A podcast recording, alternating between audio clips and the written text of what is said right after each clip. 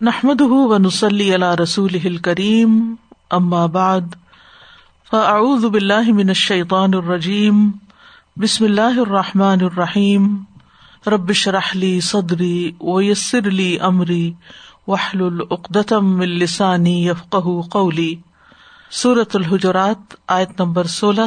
قل اتعلمون اللہ بدینکم واللہ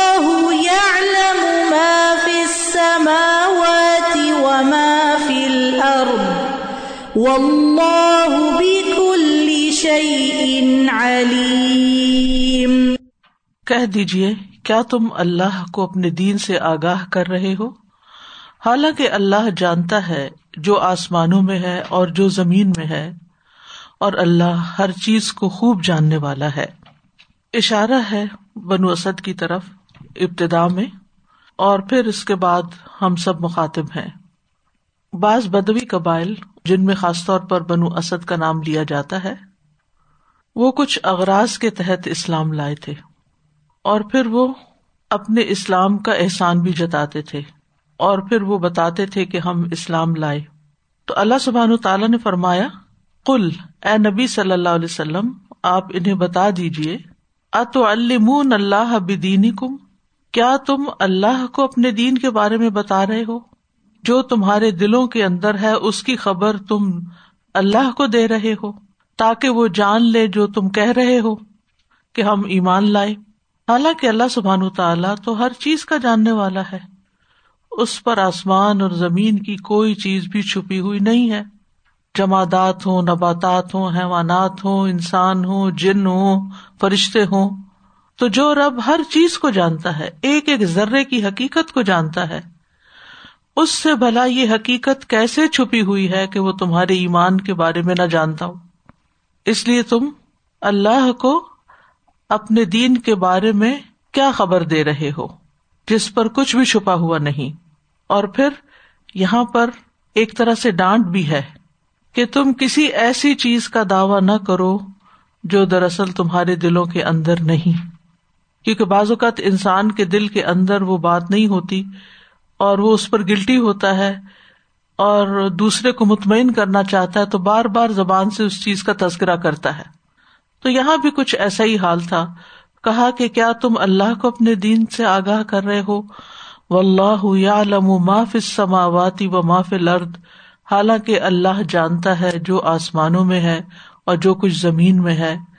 اور نہ صرف یہ کہ آسمان و زمین کی ہر چیز کو و اللہ بک الشعی ان علیم۔ اللہ ہر چیز کو خوب جاننے والا ہے، اچھی طرح جانتا ہے۔ اب یہاں پر ایک دلچسپ بات یہ ہے کہ یہ کہنے کی بجائے اتخ برون کیا تم خبر دیتے ہو؟ کیا کہا گیا؟ ات المونا کیا تم تعلیم دیتے ہو؟ علامہ یو علم و تعلیم کا مطلب ہوتا ہے ایک چیز کو بار بار بتانا تاکہ جو سننے والا یا سیکھنے والا ہے وہ اچھی طرح سمجھ جائے۔ تو یہاں پر انہوں نے جو طریقہ اختیار کیا اور اپنے ایمان کی جو خبر دی، اس میں ایک تکلف اختیار کیا اور تکلف کے ساتھ اپنے ایمان کے خلوص کو بیان کیا تاکہ وہ نبی صلی اللہ علیہ وسلم کو مطمئن کر سکیں۔ تو اللہ سبحان تعالی نے خود اس بات کی یعنی ایک طرح سے وضاحت کر دی کہ اللہ کو تمہارے اس بار بار کی تکرار کی ضرورت نہیں۔ اللہ تعالیٰ تو ویسے ہی جانتا ہے۔ یعنی کسی کو بھی بار بار اپنے ایماندار اور دیندار ہونے کا دعوی نہیں کرنا چاہیے۔ سبق اس سے یہ نکلتا ہے۔ خلاصہ اس کا یہ ہے۔ یعنی ہمیں بار بار اپنے دیندار ہونے کا دعوی نہیں کرنا چاہیے۔ کیونکہ اللہ تعالی کو ہمارے دین کا، ہمارے دل کا، ہمارے خیالات کا، ہماری سوچوں کا، ہر چیز کا علم ہے۔ ہماری نیکی کا، ہماری بدی کا۔ تو اگر ہم واقعی اچھے ہوئے ان تکون صالحین و ان کان للابابین غفورا۔ اگر تم نیک ہوگے تو رجوع کرنے والوں کے لیے وہ بڑا بخش فرمانے والا مہربان ہے۔ ایک اور قابل توجہ بات یہ ہے کہ اس آیت میں تین بار اللہ کا نام آیا ہے۔ کل اتعلمون اللہ بدینکم واللہ یعلم ما فی السماوات و ما فی الارض واللہ بکل شیء علیم۔ اللہ تعالیٰ نے بار بار اپنا نام ذکر کیا تاکہ اللہ تعالی کی عظمت کا احساس ان کے دل میں ہو، ان کے اندر ایک حیبت ہو کہ سوچو کہ تم جو بار بار اپنے ایمان کا دعوی کر کے کسی کو بتانے، سکھانے جا رہے ہو، کوئی معمولی ہستی نہیں ہے، وہ تو اللہ ہے، رب العالمین ہے۔ نیکسٹ آیت ہے۔ يمنون عليك أن أسلموا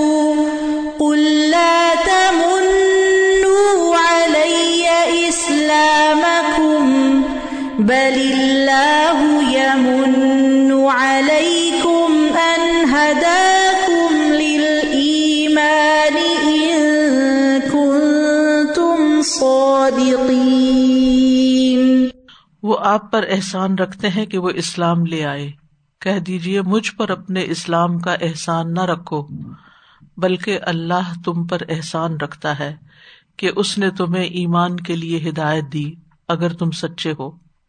یعنی یہ آراب، یہ قبائل اپنے اسلام لانے کا، آپ صلی اللہ علیہ وسلم کی پیروی کرنے کا، آپ کی مدد کرنے کا آپ پر احسان جتاتے تھے۔ تو انہیں کہا جا رہا ہے کہ آپ ان کو کہہ دیجیے کہ یہ اسلام میں داخل ہونے کا احسان میرے اوپر نہ جتلاؤ، کیونکہ اس کا فائدہ خود تمہیں کو پہنچنے والا ہے۔ یہ تو اللہ کا احسان ہے کہ اس نے تمہیں ایمان لانے کی توفیق بخشی ہے۔ تمہیں ہدایت کی طرف رہنمائی کی ہے۔ تو اگر تم اپنے ایمان لانے میں سچے ہو، تو پھر احسان جتانے کی ضرورت نہیں۔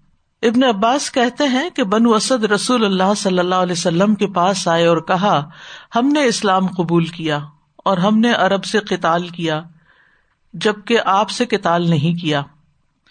فلاں فلاں نے آپ سے جنگ کی اور ہم نے آپ سے jنگ نہیں کی۔ تو اس پر یہ آیت نازل ہوئی۔ ابن سعد نے محمد بن قرضی کے حوالے سے روایت کیا ہے کہ نو ہجری میں بنو اسد کے دس لوگ رسول اللہ صلی اللہ علیہ وسلم کی خدمت میں آئے۔ ان میں طلحہ بن خوالد بھی تھے۔ آپ اپنے صحابہ کے ساتھ مسجد میں تشریف فرما تھے۔ ان لوگوں نے آ کر سلام کیا اور کہا، یا رسول اللہ صلی اللہ علیہ وسلم، ہم اس بات کی گواہی دیتے ہیں کہ اللہ تعالی کے علاوہ کوئی معبود نہیں۔ وہ واحدہ لا شریک ہے۔ اور آپ اس کے بندے اور رسول ہیں۔ اور اللہ کے رسول، ہم خود آپ کی خدمت میں آ گئے ہیں۔ آپ نے ہماری طرف کوئی وفد نہیں بھیجا۔ ہم اور جو لوگ ہمارے پیچھے ہیں، سب فرما بردار ہیں۔ تو یہ ساری گفتگو اس قسم کی تھی کہ جس میں ایک طرح سے اپنی نیکی کا، اپنے کام کا، ایمان کا، دین کا احسان جتایا جا رہا تھا کہ ہم نے یہ کیا، ہم نے یہ کیا، ہم نے یہ کیا۔ مقصد ان کا کیا تھا، یہ سب کچھ بتانے کا۔ تاکہ نبی صلی اللہ علیہ وسلم ان کی طرف توجہ فرمائے اور مال غنیمت میں سے ان کو بھی کچھ دیں۔ تو اس کے جواب میں اللہ تعالیٰ نے اپنے نبی سے کہا کہ آپ انہیں کہہ دیجیے کہ اگر اسلام لائے ہو تو اپنے ذاتی فائدے کے لیے لائے ہو، اپنی ذاتی غرض کے لیے لائے ہو، ورنہ تمہارا بھی وہی حشر ہوتا جو دوسروں کا ہو رہا ہے۔ تو اس اسلام کا احسان مجھ پہ نہ دھرو، بلکہ اللہ کا احسان ہے کہ اس نے تمہیں اسلام کی توفیق دی اور مسلمانوں کے ہاتھ سے تمہارے جان مال محفوظ ہو گئے۔ مثلاً، بادشاہ اگر کسی کو ملازم رکھتا ہے، تو بادشاہ کا ملازم پر احسان ضرور ہوتا ہے۔ لیکن ملازم یہ نہیں کہہ سکتا کہ آپ کی خدمت کر کے میں آپ پر احسان کر رہا ہوں۔ تو اپنے اسلام کا، اپنی نیکی کا، اپنے دین کا، اپنے کسی بھی اچھے کام کا احسان کسی پر بھی جتلانا چاہے پیغمبر صلی اللہ علیہ وسلم ہو یا ان کے علاوہ کوئی اور ہو تو یہ ناسمجھی کی علامت ہے، یہ حماقت ہے۔ اسی لیے کہا گیا کلّا تمن علیہ اسلام کم کہ تم مجھ پر اپنے اسلام کا احسان مت جتاؤ۔ یعنی تمہارا اسلام قبول کرنا رسول اللہ صلی اللہ علیہ وسلم پر کوئی احسان نہیں، بلکہ اللہ کا تم پر احسان ہے۔ حقیقت یہ ہے کہ ہدایت کا ملنا، کسی بھی انسان کو، دین کا رستہ ملنا، اللہ سبحان تعالی کی طرف لپکنے کی توفیق ہونا، یہ اس دنیا میں سب سے بڑی دولت ہے جو کسی کو نصیب ہو۔ آپ نے وہ حدیث سنی ہوگی نا جس میں نبی صلی اللہ علیہ وسلم نے بتایا تھا کہ آدم کی اولاد میں سے نائنٹی نائن جہنم میں جائیں گے، ایک جنت میں جائے گا۔ تو وہ جو ون پرسینٹ ہے وہ خوش قسمت ترین لوگ ہیں کہ جن کو دنیا میں اسلام مل گیا، ہدایت مل گئی، ایمان مل گیا، دین کی طرف آنے کی توفیق مل گئی۔ اس پر اگر وہ سجدے میں بھی پڑے رہے ساری زندگی تو حق ادا نہیں کر سکتے کہ اللہ نے ان کو آگ سے بچا لیا، ان کو ایمان کی طرف رہنمائی دی۔ یہ سب سے بڑی دولت ہے۔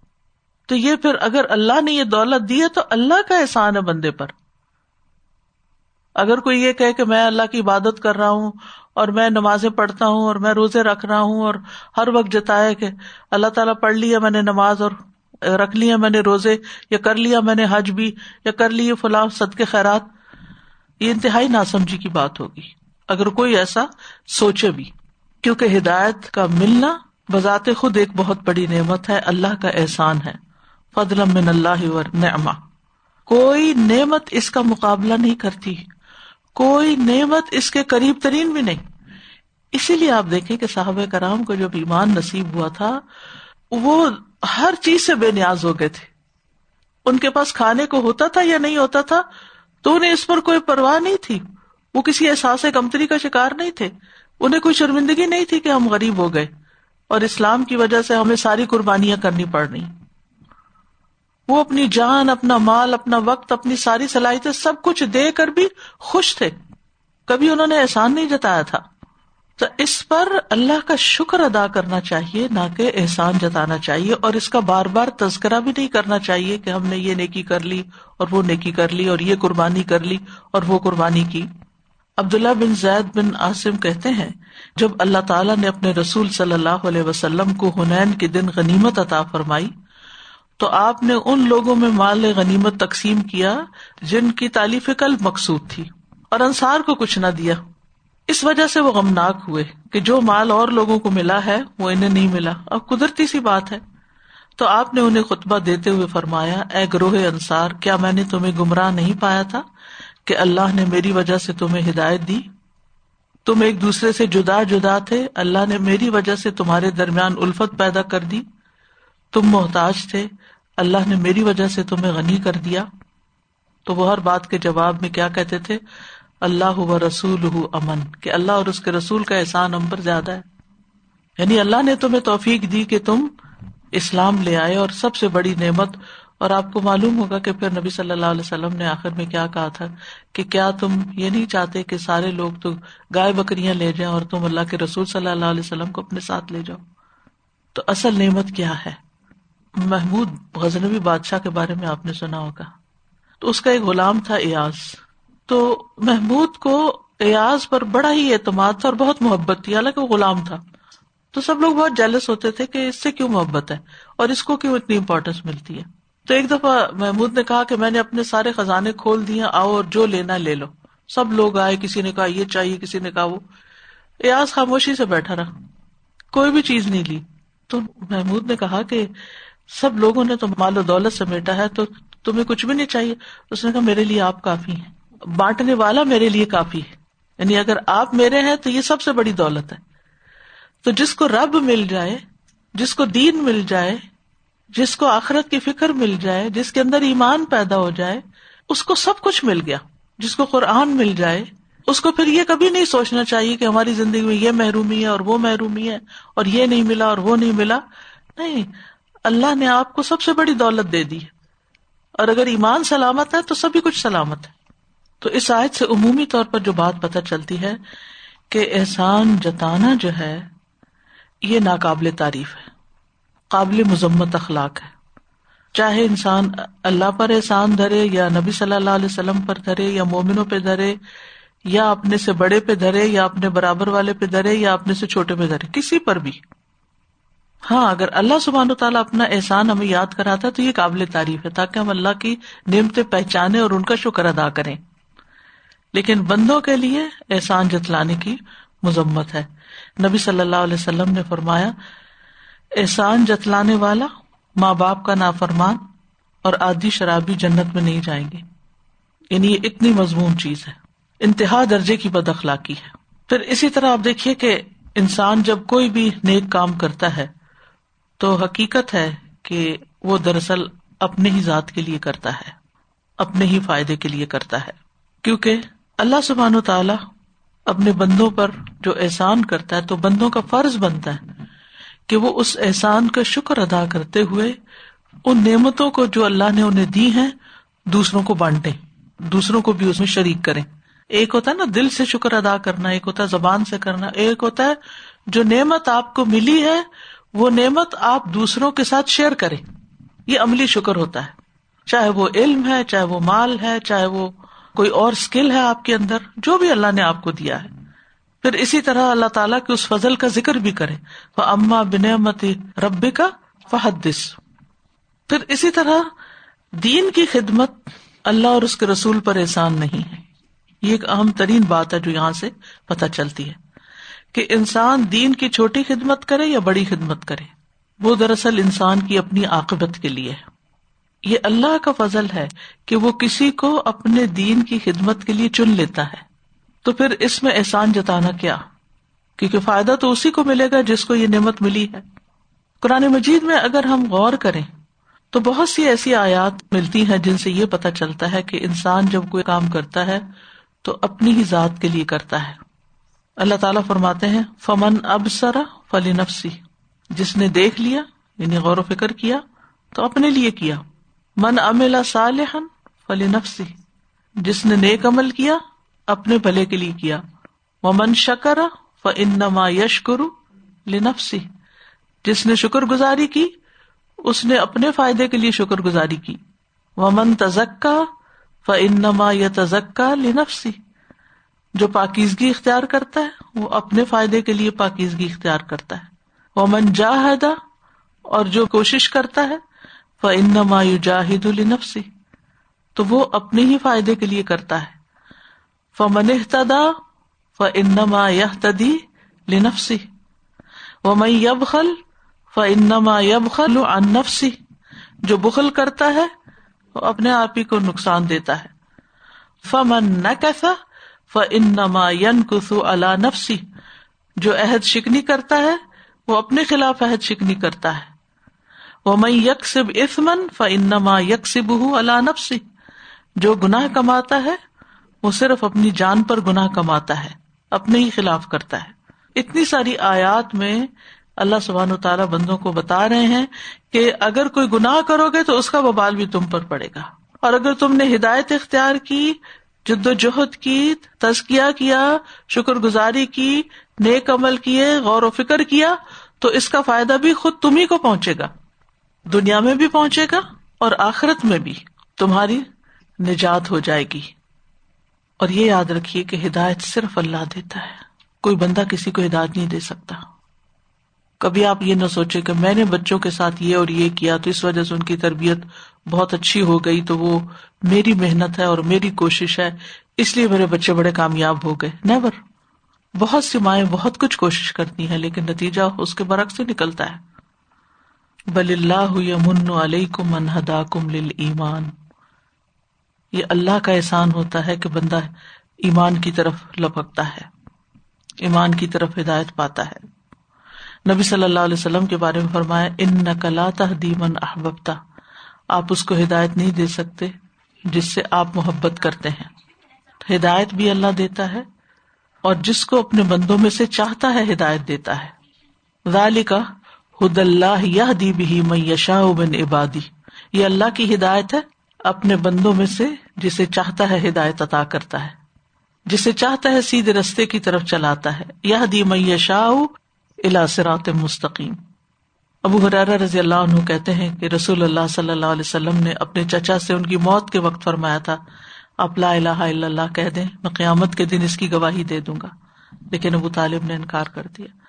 حالانکہ وہ خود اقرار کرتے تھے کہ محمد صلی اللہ علیہ وسلم کا دین دنیا کے سارے ادھیان میں سے بہتر ہے۔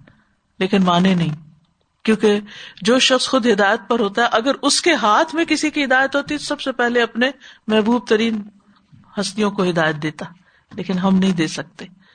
ہم صرف بتا سکتے ہیں، کہہ سکتے ہیں۔ لیکن وہ کون سی چیزیں ہوتی ہیں جس کی بنا پر اللہ تعالیٰ انسان کے ایمان میں اضافہ کرتا ہے، ہدایت میں اضافہ کرتا ہے؟ سب سے پہلے تو بذات خود ایمان لانا ہے۔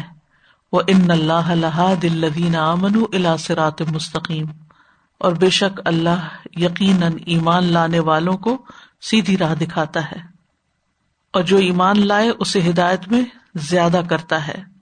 ان فتیت آمن برب و ضد نہ ہدا و ولدین زاد ہم ہدن و آتا ہم تقوا ہوں وہ یزید اللہ الدین ہدا پھر اسی طرح جو اللہ کی طرف رجوع کرتا ہے، اللہ تعالیٰ اس کو ہدایت دیتا ہے۔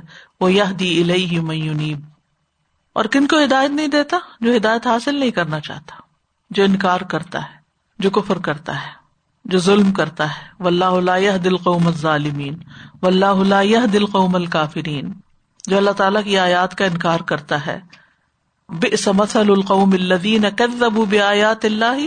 و اللہ دل قوم ظالمین جو اللہ کی آیات کو جٹلاتا ہے، اللہ تعالیٰ اس کو ہدایت نہیں دیتا۔ جو کجربی اختیار کرتا ہے، ٹیڑھے رستے پہ چلنا چاہتا ہے، اللہ اس کو بھی ہدایت نہیں دیتا۔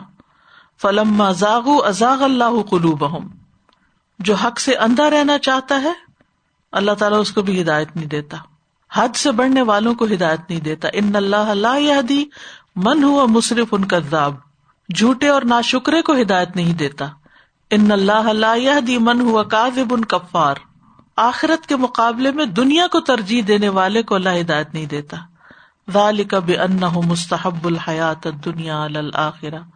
وان اللہ لا يهدي القوم الكافرین یعنی جو لوگ ہدایت پسند نہیں کرتے، جو سیدھے رستے پہ جانا نہیں چاہتے، جو اللہ سبحان تعالیٰ کی طرف رجوع نہیں کرتے، تو پھر اللہ سبحان تعالیٰ بھی ان کو ہدایت نہیں دیتا۔ حالانکہ اللہ سبحان تعالیٰ تو المنان ہے، احسان کرنے والا ہے۔ وہ تو بن مانگے بھی دیتا ہے، لیکن جو لینا نہ چاہے پھر اس کو نہیں دیتا۔ ہم نے فک القلوب میں استفا پڑھا نا توحید میں کہ لا الہ الا اللہ پڑھنے والے کا اور لا الہ کا کتنا وزن ہے۔ اتنا بھی دنیا آسمان زمین یونیورس جتنی چیزیں ہیں دنیا میں اللہ تعالیٰ نے جتنی مخلوق بنائی اس سے سب سے زیادہ وزن لا الہ الا اللہ۔ تو اس کے پڑھنے والے کا سب سے زیادہ یہ مجھے اچھا لگا تھا کہ پڑھنے والے کا کتنا زیادہ وزن ہوگا۔ بالکل۔ کہ اس کی قدر دانی اللہ تعالیٰ نے یعنی جس کو لا الہ الا اللہ نصیب ہو جائے سبحان اللہ۔ اس کی قدر و قیمت میں خود بخود اضافہ ہو جاتا ہے۔ یعنی اللہ نے اس کو احسان کیا کہ اتنی بہترین چیز دے دی لا الہ الا اللہ دے دیا۔ بنی آدم میں سے ننانوے لوگ نہیں جائیں گے اور ایک شخص جا سکے گا خالی۔ پھر آپ نے یہ فرمایا تھا کہ یہ یاجوج ماجوج میں سے ہوں گے۔ اچھا۔ لیکن بہرحال وہ یاجوج ماجوج بھی آدمی کی اولاد ہے۔ جی، اتنا اسکیری ہے یہ تو۔ کہنے کا مطلب یہ ہے کہ جہنم میں کثیر تعداد ہوگی۔ اتنی کہ سورت قاف آگے ان شاء اللہ آپ پڑھیں گے کہ اللہ تعالیٰ فرمائیں گے یوم نقول جہنم حلم تلاتی تقول حلم مزید؟ جس دن ہم کہیں گے جہنم سے کیا تو بھر گئی؟ یعنی اتنے ٹھوسے جائیں گے کہ جیسے کوئی بھری جائے چیز۔ لیکن وہ کہ گی ابھی اور بھی لے سکتی ہوں، اور بھی لے سکتی ہوں۔ اس لیے یہ باتیں اس لیے اللہ تعالیٰ نے ہمیں بتا دی تاکہ ہم محتاط رہے ہم اس کو اسلام کو فار گرانٹیڈ نہ لے کے ہم نے بس ایک دفعہ پیدا ہو گئے مسلمان کے گھر میں تو کافی ہے۔ محنت کی ضرورت ہے اس کے لیے۔ زیادہ اپوزٹ سے بھی سمجھتے ہیں کہ بعض دفعہ ایمان ہوتا ہے تو ہم اس کو بہت زیادہ ایک طرح سے فار گرانٹیڈ بھی لیتے ہیں۔ اور خدا نخواستہ ایسی جگہ جہاں پہ ہم دیکھتے ہیں کہ بہت ہی تکلیف دہ حالات پیش آتے ہیں تو جمنا اور کرنا اور کتنا مشکل ہوتا ہے کیسی کیسی تکلیفوں سے پھر یعنی ہم دیکھتے ہیں ہسٹری میں چیزیں ہوئی ہیں تو یعنی ہے تو اللہ تعالیٰ واقعی میں توفیق دیں کہ ہم اس کو بہترین طریقے سے اس کو یوز بھی کریں اور یو نو ایک طرح سے اس کا اظہار کریں ہر طرح سے آسان شکر ادا کریں جی۔ اور اس پر خوش ہوں جی۔ ہمارے پاس ایک دولت ہے۔ ایک نعمت ہے۔ یعنی شرمندہ شرمندہ نہ پھرے امبیرسڈ فیل نہ کرے کہ ہائے ہائے مسلمان ہیں۔ یعنی اس وقت تو مسلمان اپنے نام تبدیل کر لیتے ہیں۔ یہ ٹھیک ہے مشکلات ضرور ہیں رکاوٹیں ضرور ہیں۔ لیکن اگر یہ سوچیں کہ یہ کتنی قیمتی چیز ہے تو اس کے مقابلے میں مشکلات کچھ بھی نہیں۔ بنی اسرائیل میں بھی کہ ان کو بھی نعمتیں یاد کراتے تھے تو انہوں نے نعمتوں کی قدر نہیں کی تھی نا۔ بالکل۔ تو اگر آج ہم یہ قدر نہیں کریں گے تو اللہ تعالیٰ نے تو ہمیں ایک اگزامپل بہت اچھی قوموں کی دی ہے کہ جنہوں نے اللہ تعالیٰ کی نعمتوں کی قدر نہیں کی نہ کتاب کی نہ رسول کی۔ بالکل۔ اور ہمارے لیے بھی اللہ تعالیٰ نے فرمایا نا لقد من اللہ المؤمنین ادبا صفیم رسول یتلو علیہم آیاتی و یوزکیم محم الکتاب الحکم تو ان چار چیزوں کا ملنا بھی اللہ تعالیٰ کا بہت بڑا احسان ہے۔ نبی صلی اللہ علیہ وسلم کا مبوس ہونا، ان کی امت میں سے ہونا، یہ ہمارے لیے بہت بڑی خوش قسمتی کی بات ہے۔ کہ جن کو تھوڑے عمل پر بھی بڑا اجر ملے گا۔ اور پھر یہ جو چار نعمتیں اللہ نے قرآن میں جن کا احسان کے ساتھ ذکر کیا کہ یہ خاص احسان ہے، تو جس شخص کو یہ چاروں نعمتیں مل جائیں، قرآن و سنت کی تعلیم بھی مل جائے تزکیے کے مواقع بھی مل جائیں، قرآن کی تلاوت کے مواقع بھی مل جائیں۔ یعنی قرآن کو اچھی طرح پڑھنے کے، پھر اس کے بعد اور کیا چاہیے؟ پھر تو کسی چیز کی کمی بھی زندگی میں محسوس ہی نہیں ہونی چاہیے۔ جس بندے کو نعمت کا احساس ہوتا ہے نا، اس کو دل بھرا ہوا ہوتا ہے۔ جیسے ایک بھوکا انسان ہوتا ہے نا، تو اس کے اندر لالچ ہوتی ہے، اس کو کھانا نہ ملے، وہ تو رونا دھونا ڈالے گا۔ لیکن ایک شخص ہے جس کا پیٹ بھرا ہوا ہے نا، تو پھر اس کو کہ اور کچھ چاہیے تو کہیں نہ میرے پاس آلریڈی بہت کچھ تو اگر ہمیں ان نعمتوں کا واقعی احساس ہو کہ ہمیں نعمت ملی ہے، تو پھر ہمیں پرواہ ہی نہ ہو کہ زندگی میں کیا نہیں۔ سارے غم اور دکھ ہلکے ہو جائیں۔ جیسے وہ خاتون جو تھی جب جنگ عہد میں نبی صلی اللہ علیہ وسلم کی شہادت کی خبر ملی، تو وہ پریشان ہو کر آپ کی خبر لینے کے لیے نکلی۔ تو ان سے کہا گیا تمہارا بیٹا شہید ہو گیا، باپ شہید ہو گیا، شوہر شہید ہو گیا، بھائی شہید ہو گیا۔ انہوں نے کہا ہر دفعہ کا مجھے رسول اللہ صلی اللہ علیہ وسلم کی خبر دو۔ اور جب پتا چلا تو کہا کہ کل مصیبت ان باد کا جلل آپ کی سلامتی کی خبر سن کے باقی ساری مصیبتیں ہلکی ہیں۔ تو اگر کسی کے اندر ایمان سلامت ہے، ایمان کی شکر گزاری ہے، تو پھر باقی مصیبتیں ہلکی ہیں۔ یہ دنیا کے دکھ تکلیفیں کیا ہے یہ تو نکل ہی جائیں گی، چلی جائیں گی۔ اصل بات یہ ہے کہ آخرت میں کیا ہوتا ہے؟ غم لگے تو وہ لگے کہ وہاں کیا ہوتا ہے؟ اور جو وہاں اللہ کی جنت میں چلا گیا، اس کے تو سارے ہی مسئلے حل ہو گئے۔ سر، جیسے ہم نے فکر کلوب میں پڑھا نا کہ کئی دفعہ مال جو سنت کے مطابق بھی ہوتے ہیں، اللہ سبحانہ تعالیٰ کی حکم کے مطابق ہوتے ہیں، لیکن اگر ان میں توحید شامل نہ ہو، تو وہ کسی کام کی نہیں رہتے۔ ایسی دو تین دن پہلے ایک بات ہو رہی تھی کسی بچی کو سمجھا رہے تھے کوئی بزرگ ان کے کہ جس حال میں اللہ تعالیٰ رکھے اسی میں رکھنا، رہنا چاہیے اور پریشان نہیں ہونا چاہیے اور یہ۔ تو میں نے تھوڑا سا بیچ میں کہا کہ، کیونکہ مجھے پتا تھا کہ وہ نماز کی اتنے پابند نہیں ہے دونوں ہی بزرگ بھی اور بھی بچی۔ تو میں نے ان سے کہا کہ نماز بھی پڑھنی چاہیے اللہ تعالیٰ کے ساتھ تعلق مضبوط ہونا چاہیے۔ نماز پڑھیں گے تو اس کا اظہار ہوگا نا کہ اللہ آپ کو جس حال میں رکھ رہا ہے تو آپ خوش رہ رہے ہیں۔ تو نے مجھے کہا تم تو چپ کر جاؤ تمہارا اسلام فرق ہے۔ یہ چیزیں تو ہماری انسٹنکٹ میں شامل ہیں۔ ہمیں پتا ہے کہ ایمان ہے اور اسلام ہے اور اللہ تعالیٰ ہے۔ مطلب یہ کہ نماز ہم پڑھیں۔ مطلب ان کا امپریشن یہ تھا کہ ٹھیک ہے کوئی نماز پڑھتا ہے تو پڑھتا ہے نہیں پڑھتا تو کوئی اتنی بڑی بات نہیں ہے۔ تو اس میں مجھے یہ ہو رہا تھا کہ اگر ہم نماز ہی نہیں پڑھتے جو سب سے پہلا سوال کیا جائے گا تو اس میں پھر ہماری توحید جو اللہ تعالیٰ کے ایمان اور اللہ کو الہ جاننا وہ کیسے ہم ظاہر اصل میں نا ہم ایمان کا مطلب ہی نہیں سمجھتے۔ ایمان کا مطلب ہے مابقر فلکل مصدق العمل۔ عمل کی تصدیق چاہیے۔ عمل ایمان کے اندر داخل ہے۔ ہر جگہ قرآن میں آمن عامل الصالحات ساتھ ساتھ بیان کیے گئے ہیں۔ سازا جی دو چیزوں کا خیال آ رہا تھا۔ ایک تو یہ کہ ایئرپورٹس پہ اگر آپ جائیں تو اپنی آئیڈینٹی کچھ ملکوں کے پاسپورٹ ہولڈرز جو ہیں وہ بلا تکلف سیکورٹی لائن میں دور سے ہی اپنا آرام سے انہوں نے پکڑا ہوتا ہے بعض بستر دکھا بھی رہے ہوتے ہیں کہ شاید ہمارے پاس یہ کلر کا ہے۔ اور بعض جو ملک کسی بھی وجہ سے لا اینڈ آرڈر سیکورٹی کسی وجہ سے ایسی لسٹ میں ہوتے ہیں تو وہ ان کے پاسپورٹس لوگ زیادہ تر چھپا کے رکھتے ہیں until they get to that counter ان کی کوشش ہوتی ہے ارد گرد کے لوگ دیکھیں نا کہ ہمارا کیا ہے۔ تو میں سوچ رہی تھی کہ ہمارا دین ہمارا اسلام ہمارا ایمان یہ وہ آئیڈینٹیز ہیں جس کے ساتھ we need to be very very comfortable confident and then to a level کے یعنی اسرٹیو ایز ویل پراؤڈ تو ہی میں کہوں گی کیونکہ پرائڈ کا نیگیٹو سینس آ جاتی ہے لیکن دوسری چیز یہ خیال آ رہا تھا کہ جیسے ایک عام ہیومن سائیکولوجی ہے کہ there is a world called psychological poverty کہ جس نے بچپن کا کوئی ایسا زمانہ بہت کسی تنگی تکلیف میں گزارا ہے۔ بعض اوقات وہ لوگ جب اولڈر ایج میں آ کے ویل اسٹیبلشڈ بھی ہو جاتے ہیں تو وہ ان کی سائیکولوجیکل پاورٹی نہیں جاتی اور وہ اس وقت بھی کسی نہ کسی اپنی ہیبٹ سے اس کا اظہار کر رہے ہوتے ہیں۔ تو میں یہ سوچ رہی تھی کہ یہ ہمارے دین پہ ہمارا کمفرٹیبل ہونا بھی ہماری سائیکولوجی سے ڈیل کرتا ہے کہ how confident how happy we are with this blessing کیونکہ جس چیز کو آپ بلیسنگ سمجھتے ہیں، اس کو آپ نے چھپانا تو کیا؟ مطلب ہر لحاظ سے ہر ایپ کا اٹھنا، بیٹھنا اس کا اظہار کر رہا ہوتا ہے کہ ہم اتنے بلیسڈ ہیں۔ تو this is something that we need to develop یہ انسان کی سائیکی میں چلی جائے یہ چیز۔ اور اٹ ٹیکس ٹائم شاید اس چیز کو ڈیولپ کرنے میں۔ صحابہ رضی اللہ عنہم کے تو خیر وہ ایک ٹرانسفارمیشن تھی کہ وہ بہت جلدی اس آئیڈینٹی پہ ماشاء اللہ کانفیڈنٹ ہو گئے اور ہو گئے بالکل۔ تو جیسے آپ نے کہا کہ کوئی بھی نعمت دنیا میں کم ہو لیکن ایمان ہو تو آپ کو اس طرف دھیان ہی نہیں جائے گا کیونکہ یہ اتنی بڑی ویلو کی چیز ہے۔ Provided we learn the value of it اور اگر بچے بھی کہیں کہ فلاں چیز نہیں ہے یا یہ نہیں ہے تو فوراً ان کو بھی یہی سمجھانا اور سکھانا چاہیے کہ شکر ہے ایمان ہے۔ اگر ہر دفعہ آپ کے منہ سے یہی نکلے گا نا الحمد للہ ایمان تو ہے نا۔ اگر فلاں چیز نہیں ہے تو ایمان تو ہے۔ اگر ایمان ہے تو پھر غم کس چیز کا ہے؟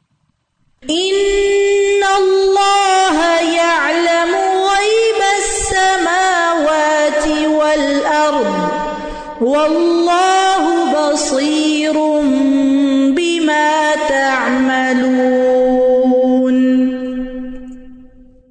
بے شک اللہ آسمانوں اور زمین کی چھپی چیزوں کو جانتا ہے اور اللہ خوب دیکھنے والا ہے جو کچھ تم کر رہے ہو۔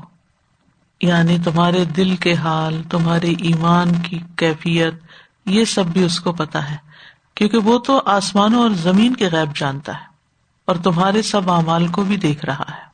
یعنی جو تم کہہ رہے ہو، کیا تمہارے اعمال اس کے مطابق ہیں بھی کہ نہیں؟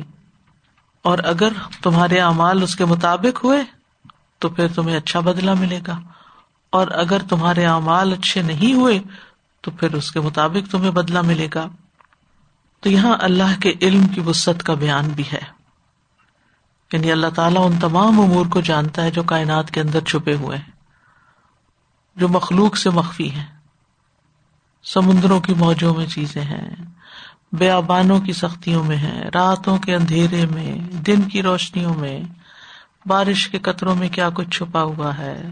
سورج کی شوائیں کیا کچھ لاتی ہیں؟ ریت کے ذروں کے اندر کیا ہے؟ انسان کے دل کے اندر سینے کے بھید کیا ہے راز کیا ہے کسی شخص کا پاسٹ کیا ہے؟ وہ اب کیا سوچتا ہے؟ جتنے بھی چھپے ہوئے امور ہیں، سارے کے سارے وہ جانتا ہے۔ وہ ماتس قطم ورقت اللہ یا لمحا ولا حبت فی ظلمات الارض ولا رتب ولا یا بسن اللہ فی کتاب مبین کوئی پتا نہیں گرتا مگر وہ اسے جانتا ہے۔ زمین کے اندھیروں میں کوئی دانا نہیں، نہ کوئی تر نہ خشک مگر ایک واضح کتاب میں ہے۔ یا لما یو سرون وما یو لنون وہ جانتا ہے جو کچھ وہ چھپاتے ہیں اور جو کچھ وہ ظاہر کرتے ہیں۔ ہوا عالم بکم انشا اکم من الارض۔ وہ اس وقت سے تمہیں جانتا ہے جب اس نے تمہیں زمین سے اٹھایا تھا۔ سبحان اللہ یعنی جب ہمارا یہ جسم ابھی زمین کا حصہ تھا۔ تو اس کو پتا تھا کہ کون سا حصہ کس کے اندر خوراک بن کے آئے گا اور اس سے اس کا جسم بنے گا۔ وہ ان تم اجن تن فی بوتی امہات کم اور جب تم اپنے ماؤں کے پیٹوں میں جنین کی حالت میں تھے، جس کی شکل بھی نہیں ہوتی کوئی، ابتدا میں۔ فلا تو زکو انف سکم اپنے آپ کو پاک مت کہو۔ ہوا عالم بمن اتقا وہ زیادہ جانتا ہے جو متقی بنا۔ تو یہاں ایک طرح سے نیک اعمال کی ترغیب دی جا رہی ہے اور برے اعمال سے ڈرایا جا رہا ہے کہ وہ اللہ بصیر ام بات اللہ دیکھ رہا ہے جو بھی تم کر رہے ہو۔ جب کوئی دیکھ رہا ہو تو ہم اچھے کام کرنے لگ جاتے ہیں۔ لیکن وہ انسانوں کے سامنے۔ اللہ سبحان و تعالیٰ کو اتنا بھی مقام نہیں دیتے کہ اتنا یقین ہو کہ وہ دیکھ رہا ہے تو پھر اس کو دکھانے کے لیے کام کرے۔ یعنی اگر دکھانا ہی ہے تو اللہ کو دکھائے اللہ تعالیٰ تو تمام چیزوں کو خوب جانتا ہے۔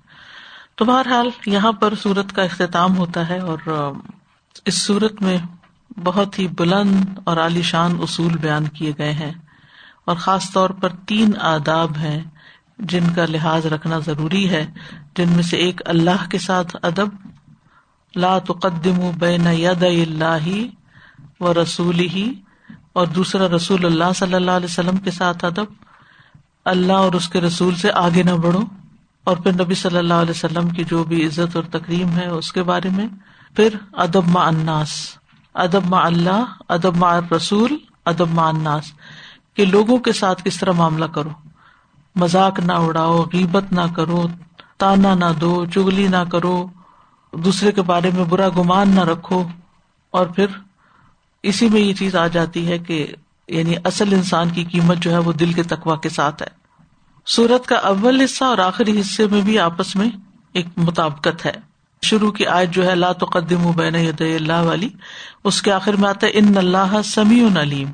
اور یہاں آخر میں کیا ہے؟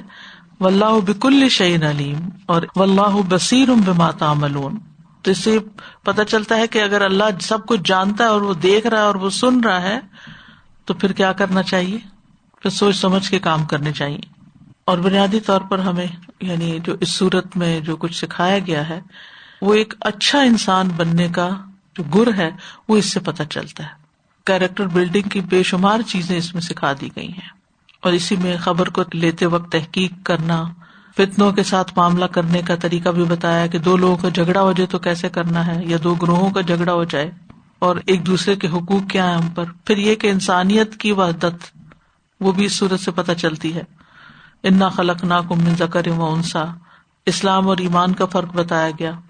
نفس اور مال کے ساتھ جہاد کرنے کی بات ہوئی۔ خاص طور پر اللہ سبحان تعالیٰ کی صفت علم جو ہے، اس کا تذکرہ ہے۔ اور اس کا نام جو ہے حجرات ہے۔ حجرات کا لفظ جو ہے وہ حجر سے اور حجر رکاوٹ والی چیز کو کہتے ہیں۔ یعنی ان ساری چیزوں کا ذکر کر دیا گیا کہ جو رکاوٹ ہے اچھا انسان بننے میں۔ چھ مرتبہ حرف ندایا جس میں پانچ مرتبہ اہل ایمان کو خطاب ہے ایک دفعہ تمام انسانوں کو۔ خاص طور پر جس چیز سے ہمیں ڈرنا چاہیے وہ یہ ہے کہ بدعت کو ایجاد کرنے سے، جیسے شروع میں بات ہوئی۔ پھر رسول اللہ صلی اللہ علیہ وسلم کے ساتھ یا آپ کی لائی ہوئی تعلیم اور آپ کی پیش کی ہوئی جو سنت ہے، جو آپ کا اس حسنا ہے، اس کو مد نظر رکھنا چاہیے۔ پھر ان چیزوں کو پورے ادب، احترام کے ساتھ لینا چاہیے۔ مسلمانوں کے درمیان صلح کروانی چاہیے۔ بھائی چارے کی نصیحت ہے۔ تعلقات میں ادب جو ہے، اس کو اختیار کرنے کا بیان ہے۔ جن چیزوں کا کرنا واجب ہے فتح و اسلح ہوں وہ اقسط ہوں جن چیزوں سے رکنا چاہیے، لا یسخر، لا تل مزو لا تنا بزو اجتنبو کثیر من الزن ولا تجسسو، ولا یکتب بعدکم بعدا یعنی کچھ امر ہے اور کچھ نہیں ہے کچھ کرنے کے کام ہے اور کچھ چیزوں سے روکا گیا ہے۔ نظم الدر ایک کتاب ہے، اس میں کشہری کہتے ہیں، جو شخص یہاں ٹھہر کر یعنی ان اللہ عالم غیب سماوات والر تھوڑا سا غور و فکر کرے گا، اس کا ایش مقدر ہو جائے گا یعنی وہ پریشان ہو جائے گا۔ کیونکہ کسی کو خبر نہیں کہ اس کے غیب میں کیا لکھا ہے اور اس کا انجام کیا ہونے والا ہے۔ اللہ کو پتا ہے کہ ہمارا انجام کیا ہونے والا ہے، ہمیں نہیں پتا۔ اور ایمان کی نعمت اور دولت اس کے پاس موت تک رہے گی بھی یا نہیں رہے گی، اللہ کو سب پتا ہمیں نہیں پتا۔ تو جو شخص اپنے انجام کے بارے میں نہیں جانتا وہ کہاں سے تکبر کر سکتا ہے اور کہاں سے بڑائیاں کر سکتا ہے اپنی اور اپنی چھوٹی چھوٹی نیکیوں کا احسان جتا سکتا ہے؟